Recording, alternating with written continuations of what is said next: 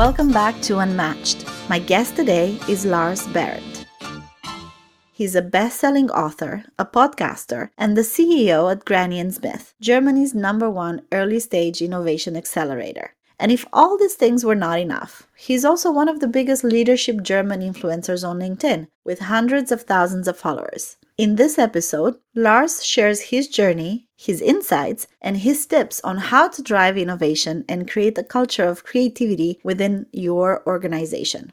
A little warning though, he's a direct guy and will drop a few bad words here and there, but I guess that's part of his charm. So, whether you're a marketer, an entrepreneur, or simply someone who's passionate about innovation and creativity, you won't want to miss this episode.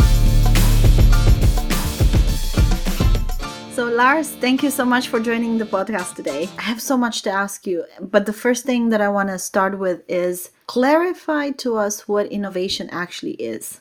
Oh, that's that's that's the hardest question because not everyone has a different de- definition. But for me, it's it's a new product or service that is successfully accepted by the customers on a bigger scale.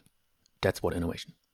And it, it can be a product. It can you know it can have you having easier life, whatever sometimes things that you can't even see. We, have completely different stuff. So I know there are, you know, there are definitions out there, the NASA definitions and everything, you know, but for me, I don't care so much because, you know, what I found out, there's so many different ideas out there. And if you try to press them in a stiff definition, that won't work.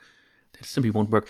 But for me, innovation is not a creative idea. Absolutely not. You know, ideas are so cheap. You know, everybody has ideas but successfully bringing them to the market, having them accepted by the customers, but by real buying customers, that's innovation for me. For someone that isn't really involved in this world, and for a curious person like me, innovation from the outside seems to be this um, you're sort of a magician and you you know like you have a magic wand and you create something that ne- never existed before and it's something completely new it's something disruptive something that changes the world. But is that really what innovation stands for? Or, or does it have different degrees and different shades of how much of a change that is to the market or how disruptive it is? Completely. 10,000 shades of gray, completely different understandings.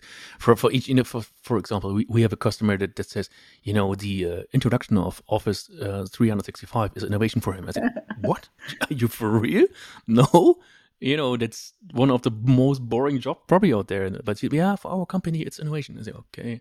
No it's, it's hard to define that. It's so hard and, and i don't think you even have to do it but um, most companies you know if you really look at them they've been innovative once in their whole history that's that's really true and from there they just you know having lots of variations different colors different styles different applications but most companies out there it's also crazy. They're not getting older than a maximum of 17 years and they're not really innovating. And that's actually, you know, it's a little frightening if you think about that. The most of them also not really trying because sometimes if you find a new product, it could disrupt the old one. It's happening very, very often. So yeah, it's it's a very difficult topic, and it, it looks like magic from the outside, but actually, it's all about execution. It's not about the big idea; it's all about the execution. If someone has an idea, to really bring it to market, find out is that something, and then of course you need all the marketing and sales stuff, whatever, to to make it really become a reality. But the very first reaction, sometimes you know, in our projects, you know, when we we bring a new product to market every Friday, and sometimes we have to switch off the campaigns on Sunday because you are hundred percent sure that people love it because you know our inbox is exploding, right?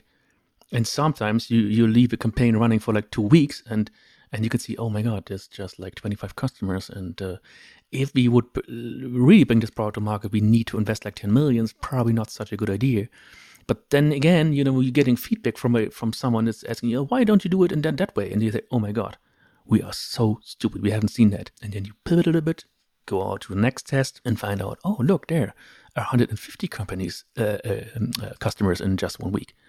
Crazy, you know? And that's the magic behind. Much more, but, you know, at least the right direction. And also, what I found really interesting, because I haven't really seen it anywhere else, but with you and your company and in by reading your book is you also say that part of being innovative is really the level of, of adoption from the market. You don't see innovation without that piece, right? Yeah, most of the people out there they come from an R and D perspective, right? They think you know they have a, probably uh, developed a new material or you know better absorption, better I don't know whatever. But it's okay having this understanding of innovation. I I I won't try to missionize them and tell them no, it's different, blah blah.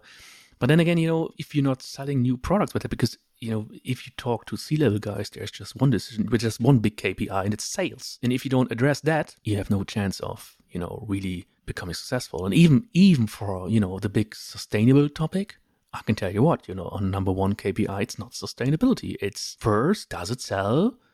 And yes, if we can fulfill sustainability goals with that, it's highly welcome, but it's not on number one. So you know, it's not so magic. And if you, if you if you really work for the bigger companies, it's it's it's it's a hard job, absolutely, and it's has nothing to do with magic. There is some topics in there that if you have a team behind developing a new innovative product, first thing is that everybody in the team really, really, really, really got to believe in it if you have someone on the team that that says, mm, oh, I don't know, you know, I don't feel so right about this product, and um, I have my doubts, right? And it might, might might sound a little hard, but then he can't take part in our project. We, we don't kick him out, but we we tell him, okay, you're not part of this project right now because it simply won't work. And the next thing is if people can't imagine the end result, and I don't mean you know the product, but the, the impact of the thing that we are uh, inventing. If you can't imagine that, or you don't even don't believe in that, next stop, you're out.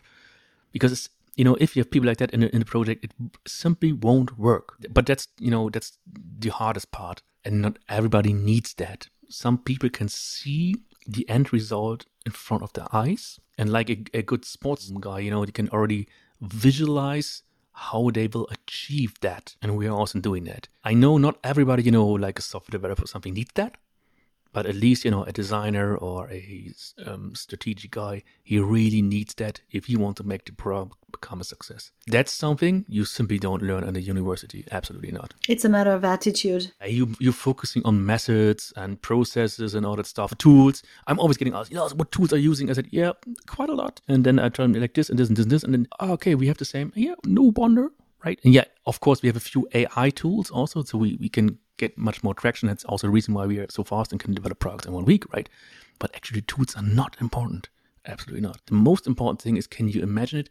And then can you even feel it? And I know that sounds crazy because an engineer is talking about feelings, right? But if you can't feel it, chances are pretty high you're failing. I love that you're saying that because you're actually touching on a very important topic that is, I think, on everyone's minds these days. When when you talk about AI, right, and and productivity and tools, and everyone is so scared that they're going to lose their jobs and there's not going to be enough for people and what are humans going to do. But what you just said here i think is the exactly the key. You need to have that imagination.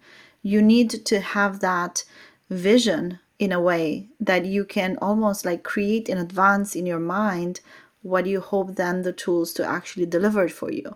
Absolutely. Yeah. So talk to me a little bit about what role does that play, right? Especially in this world of excessive technology and tools. I can explain it on an example and you get a better understanding of it. For instance, you know, back in the days, like, I don't know, 10 years ago, if we developed a new product name, right? We had two weeks of time, and um, you probably know that, like developing long lists of names, and, then you involved some lawyer. Checking with legal, yes. Yeah, checking with legal. You had, you had, you had like 500 names, and then in the end, it ended up like two or three, and they all were totally crap. so you started again. So that that was a typical project um, approach to how to develop a nice product name, right?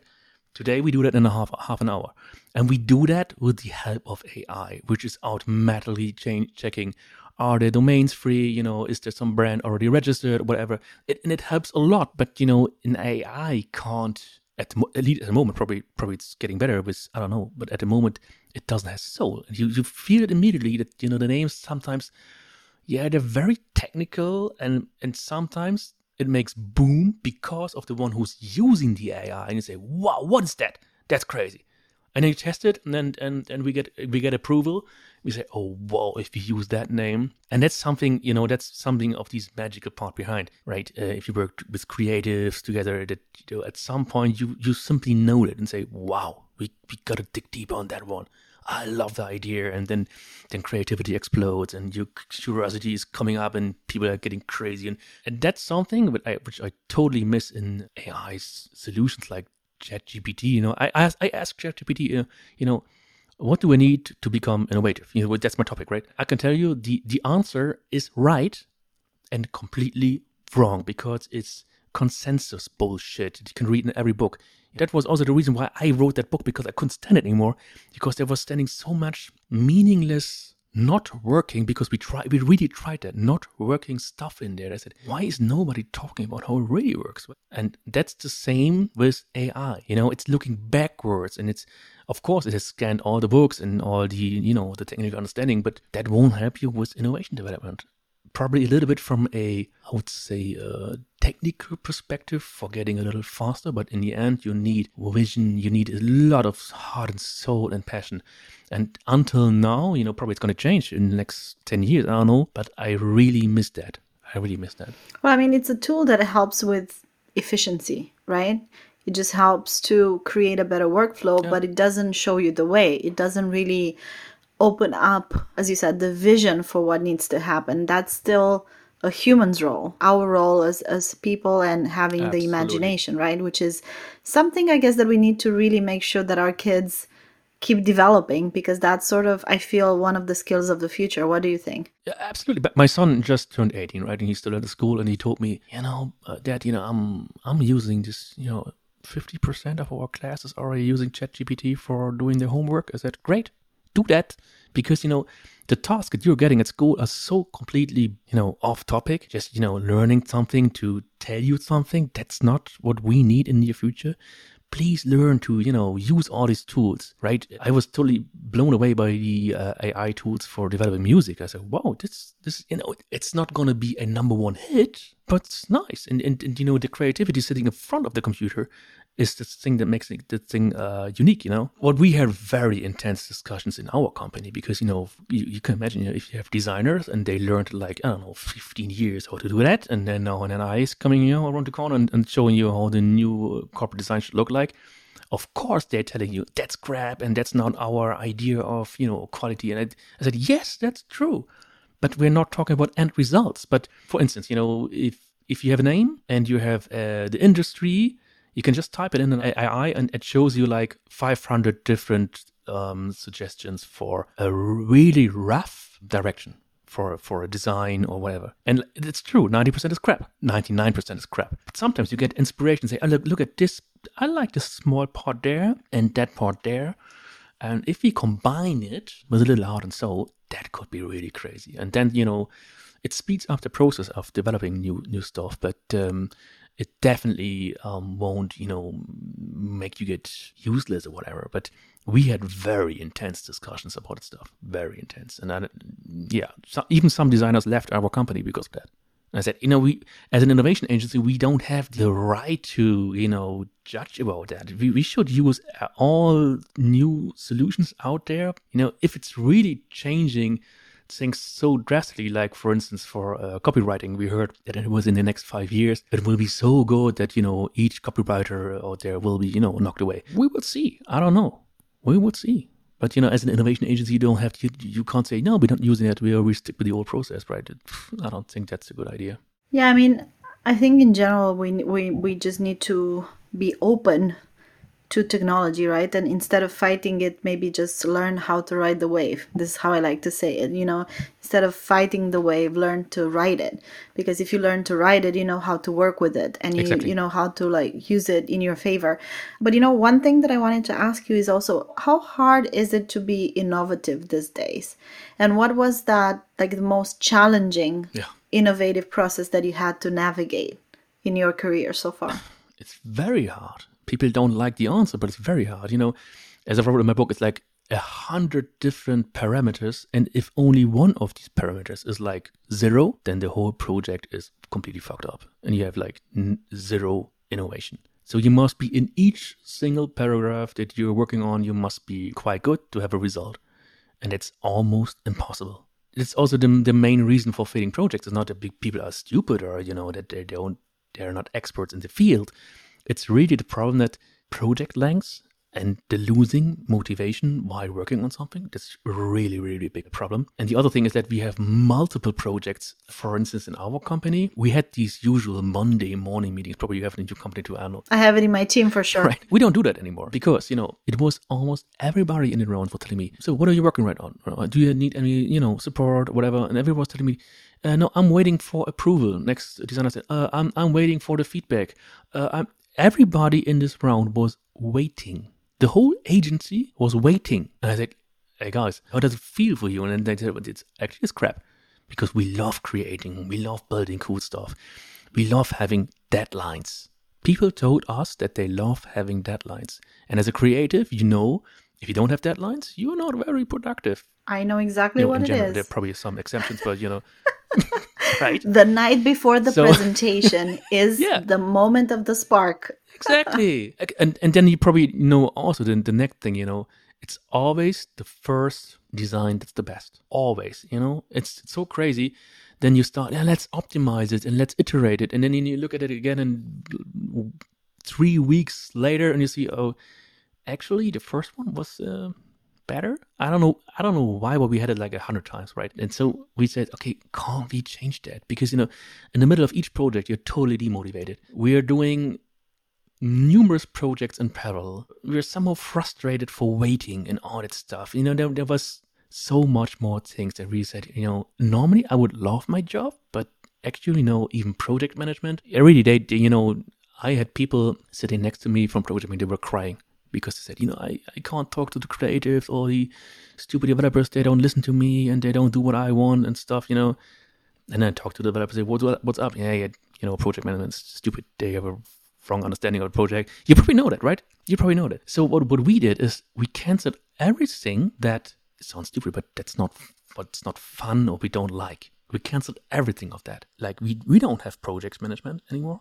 Nothing, zero. We don't, you know, you know. In Germany, it's typically if you have a project, you have to you have to write down um, how long you have been working on a project, right? And we always had problems with that. We simply don't do it anymore because our project is one week. You don't have to write down that you're working on this and that customer. It's just one customer, and you can go all in on that. And all that stuff that you, if if you work in a creative business, there are really a hundred things that are really really annoying. We killed all of them, all of them.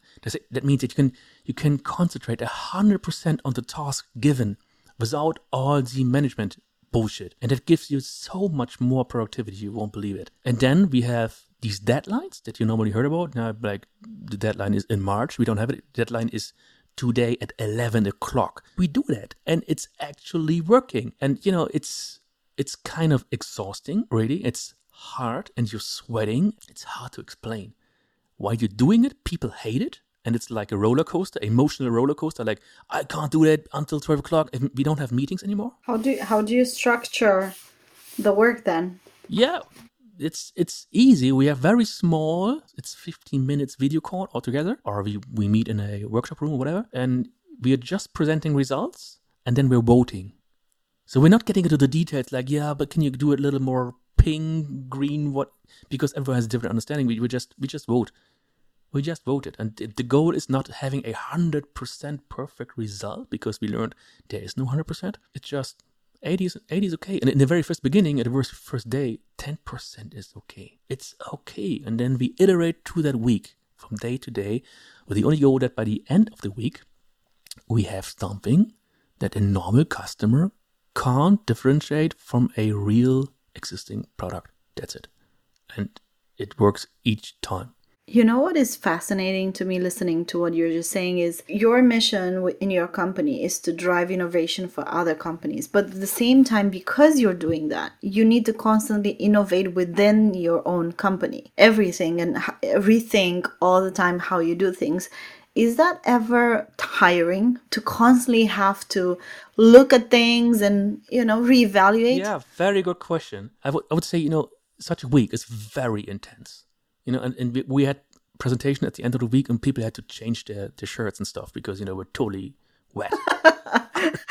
But then, if people are passionate about the jobs and they're presenting stuff and they're going live, they're really, really proud because they can see what they're actually working on in a minimum of time. My example, you know, I, I, drive home on Friday night and my wife asked me, "What have you done?" And I tell "Yeah, we've built this and that new, energy solution, and it can revolutionize the world." And she's looking at me in one one week. Yes, and you and you are proud. It's a hard job, but it's totally fulfilling. And you know, I don't even believe in these, um, you know, new work. Uh, how do how do you call it? The work work life balance thing, because if you've been in such a week and you gave it all, right?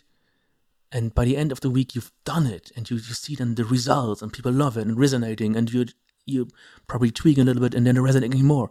That's that's what the creators are here for, and they love but isn't that counterintuitive to the other idea? And especially, you know, we're in Germany, right? And there's this thing about having a balance, maintaining the status quo, don't disrupt what is already established.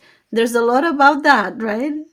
and it's com- completely counterintuitive. And how does that work? It's completely counterintuitive. Yes, it is. But here comes the thing. You know, the people within such an Innoweek. You know, the designers, whatever. You know, because I, I, really mean it. it's emotional roller coaster. Sometimes on Tuesday they say we can never do it. We have, we have to we have to cancel the job. They're getting really really nervous, and then they start. He said, start working. It's it's okay. You know, you get support, whatever.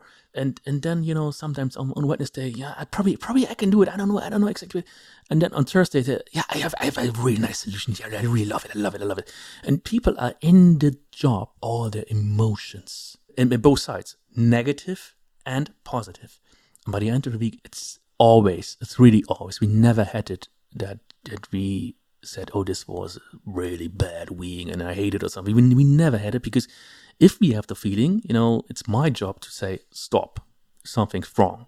We have to change it immediately. We're not going that direction anymore right? Because you know, sometimes you know, if you're a developer and you're not used to speak to customers or whatever, we, we really we speak about stuff like that, and it's so fulfilling. You're so happy, and you now it comes the thing: the designers telling us, the developers telling us, that's exactly how I want to work. You know, I need people kicking my ass. I need people demanding stuff that I probably can't do, and I thrive a little bit. I'm growing a little bit with each single week and I can see how I proceed becoming a better person, whatever, right? And that's something you don't have in a normal job. And I, I told people, hey, actually, this is the holy grail, not only of innovation management, but probably also of working. It sounds crazy, but you know, I, I see the results. And and we decided, like I think three years ago, because we had, we had both uh, ways of working, uh, working still. We had the the Innoweek guys, and we had normal projects where the, uh, we're working with, with, you know Scrum and stuff like that, right? You always Scrum means you always have a backlog with ten thousand tasks, and actually you never really have the feeling of I've done it because you know if you've done it, the backlog fills up again, and you say, oh, next up, next week, and that's something that is actually well, we found out a little bit frustrating. And if you work in that mode, I can totally understand that you need a work-life balance and you want to need new work approaches. You want to work from home, whatever. I can totally understand it. But the way how we work at the moment, it's hard to explain, but it's the feedback is quite good. I'm curious what your HR department does, Orle. We don't have one. um, I'm not sure you can say that. Actually, we don't need it uh, because you know, um, of course, you know, you know, like in each single company in this world, we also have you know problems and stuff. But I can tell you what, you know, because not everybody is in a in a week each week. We, we're setting the teams uh, with a very strict idea um, that you really must be a fit for the product we're building, right? So some people they have like free time where they you know working on for instance, on our own brand or some social media stuff, whatever. But as soon as this happens, the struggle arises. Means if we are not in a, in a week with the very tight deadlines and pressure, and you know, for instance, we, we help Volkswagen developing to become you know the number one mobility provider. Wow, this is really pressure, right? wow, how, how are you to do that? I don't know. You're getting nervous. You're getting nervous. But as soon as this pressure is going away, um, these small human problems that every normal employee and even CEOs have, and the tr- and the struggle begins. Absolutely. I have your book here, and I have to say, I've read it, and I, I just need to say, I was so fascinated. You totally hate it. I didn't say that, but I love this on page seven of the book, and I love that this is on page seven, at the very beginning of the book. It says, Strong opinions aren't free. And let's start with the language style of this book. It's unusually direct, at least for the German culture. I'm so curious about this. Why and how? Why? Because that's my personality, right? Uh, you know, if if I see bullshit, I talk about bullshit and not about some flowers and blooms and how we could optimize the, you know, you know, I made this TED talk, and in this TED talk, I talked about the business mask. I don't know why, but people are used to put on a mask as soon as they're in business. I think it has to do something with fear of rejection or fear their career could be stopped and whatever. And what I found out, you know, when, when doors are closed and you're talking to C-level guys or the biggest bosses, whatever, guess what language they're using? Like they're completely human, right? I just talked to the, you know, like 20 minutes ago, I talked to the CTO of Burmester. He's also an engineer and he's like completely normal, nice guy if you approach to him in that way. If I would approach to him like, oh, you are the CDO of this very famous high-end uh, fidelity company. I would like to assume you a business proposal. He would he would also probably be like strange to me, whatever, right? I have a completely different understanding. You don't need this crappy business talk bullshit. Show your full personality, who you are, what's important to you. That's what people makes interesting. You know, if you always want to impress how cool you are or how controlled you are or how, how good consulting you are, you know, that that's not it. It's absolutely nobody wants to see that, right? Yeah, I totally agree. And I love that about your book. I totally recommend it. I did read it and I have to say the one thing that I really like about it about apart from the fact that you are very direct, which speaks to my heart because you know as a romanian it's it's um and as a very direct uh, woman I, I love that i also feel that your book is very tactical it's very practical and it's easy to understand which i didn't expect because i thought you know a book about innovation had to have a lot of you know difficult terms and technical terms and and what you're trying to really explain is exactly the process of how it all works out. I have the feeling if people if people use a language that is very you know sophisticated and they're using very long sentences and stuff. Sometimes I have the feeling, are they really understanding what they're talking about? Should be easy, right? I, I use that in uh, all of our postings. I write myself, you know, and I don't have a, how you saw it, um, someone writing behind me uh, my stories. I, I, do that. If you can't explain it simply, then you simply don't, haven't understood it well enough. Like, you know, a very famous guy said that, right? And the same goes on for books and all that stuff. And even for our podcast, you know, we started our podcast with the intention of I don't think we ever had a real intention. It was just fun. It was just fun until the day that we were blocked on, on Apple because we're using a little bit heavy language in German. You, you use heavy language in German. It's normal. And then we got this this label, this you know explicit language use label, like a rapper. And then we were relisted a few days. Then we get blocked again. I said, okay, what's not what's going on here? I mean, like this is a business podcast. Why why are we blocked? What is that? And so we uh, made another move. We said, okay, this is no, it's not business, it's comedy. Because, you know, that's the German law. Under comedy, everything is allowed. So, and now um, that was crazy. It was like two weeks and we went to the top five podcast charts with that podcast because we are doing straight talk. You know, it's not the usual business mask talk, right? And I wanted to get to that because apart from being an innovator, you know, being a, an entrepreneur, a business person, I also think you're a great marketeer, by the way. You're also now a top voice for, you know, marketing out there um, and for innovation. And you're one of the most known people on LinkedIn. So I wanted to ask what made you take that route, right? There's different routes. There's the traditional route of you know, uh, cold calling, getting in touch with the potential clients and trying to get the business, you know, that way. That's sort of what 99% of people and entrepreneurs and, and companies out there would typically do. But you said, okay, I'm going to use this platform. I'm going to use it to communicate what I believe in and to talk about my company. What what made you do that? And what is the upside that you see there? Uh, there, there, are numerous upsides I can explain to you because back in the days we we also we we've done cold calling. We had to apply to the bigger companies, and now it completely changed, right? So the the upside is people are now applying for us and asking, "Oh, can we work together?" And we say, "Probably, we don't know. We have to ask our team if things are matching, and then you know we have to find a free slot." Let me check my schedule. it's it's completely changed, right? And and we don't do any sales anymore or stuff like that. We we we don't have it, you know. And so this is like the upside, but um, that wasn't the intention behind. it. I didn't even knew that it could work like that. The intention was really what you know. I was totally yeah, but all that stuff that I read, like, yeah, you have to become agile and then, you know, you are innovative. I was like, no, that's not it. And, and yeah, if you want to be innovative, then you make have to make sure that all of your employees have to feel 100% safe. That's what you read in every book. And it's complete bullshit. Even our own employees told us, this is bullshit. It's not going to work. We tried that. I, I told every, every, every employee, hey, you are 100% safe no matter what's happening here. And we had results that were not so cool. You know, it's actually it's like a mission, you know, driven from within that I have to tell people don't believe all that bullshit you're reading in books. Don't believe people that actually are just a professor at some university, but never really develop products or even, you know, developing products on one side, but they never successfully implement new products at the market, right? Don't believe to them because they they're telling some, you know, consensus story about something that won't work in practice. And that's my my mission, right? And if you talk about practice, it, you, can't use sophisticated words for that because practice is not sophisticated.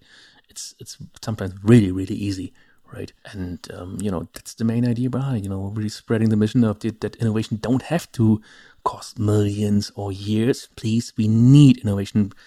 You know, also in, in Germany, uh, you know, everything is frozen because of the multiple crises and stuff going on, and you know, people really are yeah, we have to do innovation, but probably not the right time yet. You have to understand that's, that's a typical German discussion right now. And, you know, then someone, I don't know, for instance, from Japan is re- re- reaching out to me. Hey, Lars, uh, we have this idea. Uh, do you have a free slot? Budget doesn't, is not important. Because they, they understand it's just a week. How expensive can it be? It's just a week. Just, but then we have results and, you know, and they're proven and we have first customers. And then you can make the decision if you really want to become a reality with all the production details behind and big investments, but then you already know there's a product market fit, right? And that's something that's so important for me to tell this story again, again, again, again, again, until I, hopefully everybody out there has finally understood it. How do you find the time to create all this content and to communicate like this? Because again, I want to go back to the fact that 99% of companies and people don't find it important. Um, and the reason why they think it's not important is because they're busy uh, and they're yeah. busy doing whatever right? And i'm sure that you're a very busy guy right? I mean you you're a ceo you you own a company you have employees you have projects. I'm sure you're very busy. Why is this a priority for you and how do you find the time? It makes life so much easier. You know I, I don't have to reach out to companies anymore. I, we don't have do we don't have to do marketing campaigns anymore. We don't have to you know filling out some stupid typical german paperwork shit anymore. We our life has become so easy because of you know social media, the book, and whatever. Okay, writing a book is is if you really mean it, it takes some time. I really mean it. And the last ten percent, it's a complete pain in the ass. You know, the I, hardest. Oh, re- it, it, it, takes the same time as the first eighty or ninety percent. It's really really annoying. But then um, doing content on a regular basis, and I read it on a regular basis, it becomes a habit. You know, I do two posts per day, not nothing more, because I don't, I don't believe in doing like 10 or 20 posts per day. I think it's actually bullshit because people are already getting annoyed. Today, I just did one post because, you know, I've been on an event and all stuff. It starts feeling awkward to me not having posted twice because it's a complete habit. And producing content, you know, I would highly recommend, even for CEOs, do it on your own. I mean, you don't have to do videos and stuff, but it's so easy. Get yourself a phone, make a video of you, something, you talk about stuff that's really important. You don't even need to cut it. It's bullshit. You don't have to do it. Just push it online. The more unprofessional or not Hollywood it is, the more people resonate with it because they say, oh, that's that's real. It's not cut it, right? Our podcast production, it's not cut it. Absolutely not. So let's convince some CEOs there. What's your workflow out of the day? How do you, when do you find the time and how do you use that time for creation or posting? Yeah, I, I know people always ask this, you know, like, do you have a content plan and, and what is your strategy and all that stuff. Actually, I'm doing something and getting inspired. I write it down on my phone. Like, um, yeah, today I, I, made a post about something, you know, uh, the covering S processes of innovation, right? that was because I had a call with someone who was asking, yeah, but how can we make sure that I said, you can't make it sure. By playing it safe, you actually having a higher risk uh, that your career will fail, do that fucking week, you know. But if you don't want it, it's okay, you know. Don't steal my, steal my time. And you know that that was the inspiration for the post, right? It's, there was someone uh, laying in uh, next to a waterfall, totally relaxed, not understanding that you know he is about to die, right? And I wrote something over like um, this is not the safe. Playing safe is not the safest way for innovation, something like this and I'm, I'm not planning for likes or something or what is the most resonating whatever it's something you know i get inspired daily and i i i learn to use the tools on my own i don't have even have a video cutter because i don't you know when i started briefing someone can you please use this video and write that headline whatever it's complete crap i use ai tools for that and and for for instance for a video like that today i need less than a minute including finding the right video somewhere in the internet, downloading it, bringing it in the right format, putting a headline on it, um, transcribing it, uploading it, writing a text to it. I know it's definitely not more than 10 minutes per day. And if you don't have that time, you will probably end up doing sales the whole day. And actually, you know, the problem for me was I, you know, I'm, you won't believe it, but I'm kind of introvert. You know, I'm an engineer, okay, right? And actually, I hate calling people and asking them for, do you have a project for us? Blah, blah, blah. I hate it because, you know, if they really would need something, they would come on their own. That's my, you know, understanding of how things work. And actually, absolutely, it works. People reach out to me and say, "Hey, Lars, I, lo- I saw your video and that's really crazy." And sometimes, yeah, I'm making videos of my own, talking to the camera or whatever. And each time I'm I'm doing that, people reach out to me. Yeah, I saw that. Love that can, can we work together? I love your style. I said, yeah, probably, yeah. If you find a free slot, probably. That's how people get to know you, right? And that's how you build trust in a way. And I guess yes, for an introvert, especially at the beginning, and I know that I went through it myself when I started to be a bit more active, it's hard at the beginning, but you get used to it. And then the upsides are quite amazing. Absolutely. You know, you always have to ask yourself, what is the alternative, right? And, you know, I always hated doing sales, you know. We had it, we had, we did it different back in the days. Our biggest success was building products, prototypes, and we invested like I would say between fifty to hundred thousand euros, and then we reached out to customers. But you know that's quite a big sum, right? And if you do it like 10, 20 times in a year, think about that number, right? that was our idea how we reached out to customers and, and now it's we, we turned it all around and said okay there, there's so much ideas out there what we found out you know we built a real nice prototype we, we were going to the big company presenting it they were uh, they were always like oh wow that's crazy we love that and and then you know but it was 100% of all the projects were but we have a different problem going on right now can you also help us with that 100% so we invested in a prototype that everybody loved but they have their own problems going on. And that made, you know, for us, it's so clear that why, what are we doing here? What is it? Right. But just waiting for someone to reach out to you is probably also not the best idea, you know. What is the biggest mistake that you can make from an innovation perspective? I think the, the techno love bubble is really misleading. Um, that people, you know, if they develop a new product, they're coming from an engineering perspective. I, am saying that as an engineer you know, because we did it and we, we failed so often, right? because we were totally in love with our new product and features and stuff, and we bring it to market. Nobody, nobody was interested, right? This, this is a really, really big thing. You know, next thing is way too long processes because it's it's killing everything. It's killing motivation. It's killing. Then uh, you know patents. I don't believe in patents anymore. Absolutely not, because it takes at least three to six months if you want to really have a somehow safe patent. And we, we, we have we have customers uh, that look at patents databases worldwide and just to just just to send them to un- and ask, can you find a workaround? We love the product. Here's the scratch of it. Can you can you can do a workaround? So what's the patent good for? Even if you are in, in you know with companies like China where where copying someone is a the highest form of, of you know so and, and there's there's so much stuff that you can do wrong as an innovator. And but what I found out that if you really are in a one-on-one call with really intelligent innovators that they all have the same pain. They developed something and it's not seen by these C level guys, or it's not understood, or they don't get it, and then it dies the silent death in some drawer or something, right? and that's that that's really how you can piss off the, the high highest motivated people in your company. And then they finally change the company then go somewhere else and then they experience the same again and again and again. And that's something you know what we say come on that's that, that that can't be the right direction right? And there must be a reason why there's so such few innovation really happening out there right and most most of the innovation products you see out there there are variations there uh, you know, like some collaboration with a good influencer and they're doing their own model, whatever. That I think that's okay. It's also a different kind of approaching a market and it's somehow innovative, but it's not an innovation. Really need a better understanding of um, how can we bring products to market and don't making so much, in we say, bohai, not talking so much bullshit, just do stuff.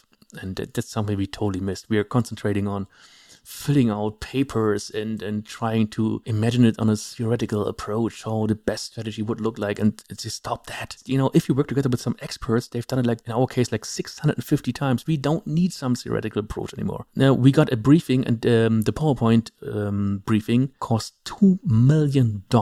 They identified, you know, which will be the right project to approach on, right?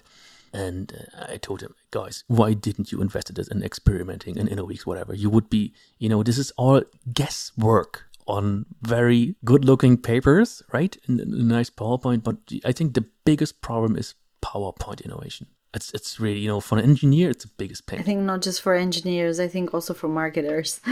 Yeah, I can tell you from experience. Yeah, and then the next thing you know, when we work, we work on interdisciplinary teams, right? Please involve marketing you know, if a product is just engineering driven, chances that they're going to fuck it up is like almost 100%. Involve sales, involve marketing, involve customer service. You know, not not like it's 300 guys, just one of them is enough. People are actually not doing that. And I, I, I totally ask myself, why? I, I don't get it. And that's so crazy. Sometimes, you know, in our InnoWeeks, we have from each department, we have one guy sitting there and they, they see themselves the first time. and then they exchange themselves the first time. And say, oh, really? So you've talked to a customer, really? He did said that? Wow, I didn't knew that. You know, and then as soon as you get rid of the silos, you know, silos are really, really big problem in the bigger corporates. Uh, they start to, you know, cooperating with each other, and then uh, things are getting so much more fluent, and you know, it's crazy. It's totally crazy. And you ask yourself, okay, probably we need also a different organization structure for building innovative products. But then again, people talk about innovation culture, which, which I believe is it's bullshit. We don't need innovation cultures in companies. No, not everybody in a company can be innovative, right? There, there are really tangible reasons for some people that they don't have to be creative. For instance, you know, if, if they do some billing or whatever, you don't want to be them innovative. I believe nobody can be innovative the whole time. It's but for a week you can do that like like you're going on holiday, you're going on a week, and then together with a team of experts and, and with your colleagues, uh, you concentrate on one single task, no no distraction, you know, no nothing else, and then you push your product to the market. That's possible, but after that week, you need to do some boring stuff again. It's hard to explain. I really love your energy and I think it's I think we need more of that in in organizations everywhere. And the other thing that I find really interesting about what you do is that you have that constant contact with the consumer. And sometimes we we sort of disconnect a little bit with the reality of the market and because you are so connected all the time on a weekly basis and going and coming and going and coming and getting all that feedback. I'm wondering, and, and also to wrap up the podcast today, what are the um, major consumer shifts that you're noticing out there that maybe people are not so aware of? Actually, these shifts are not that big that you might think. That's what we found out. For instance, let, us talk about sustainability again, because, you know, I, I, always say, yeah, you must be doing a hundred sustainability projects. No, uh, if you're in the real business, you know, we're not doing show innovation. There's one thing we found out. I'm not allowed to talk about which brand it was, but a very, very famous brand. And we did a test, right? And they were assuming that if you have a, it was a clothing brand, when you have a very sustainable fabric, people will love it. But actually, that's not the case. But if you can see that you're wearing a very sustainable fabric, people love it. We ask ourselves, well, what's this?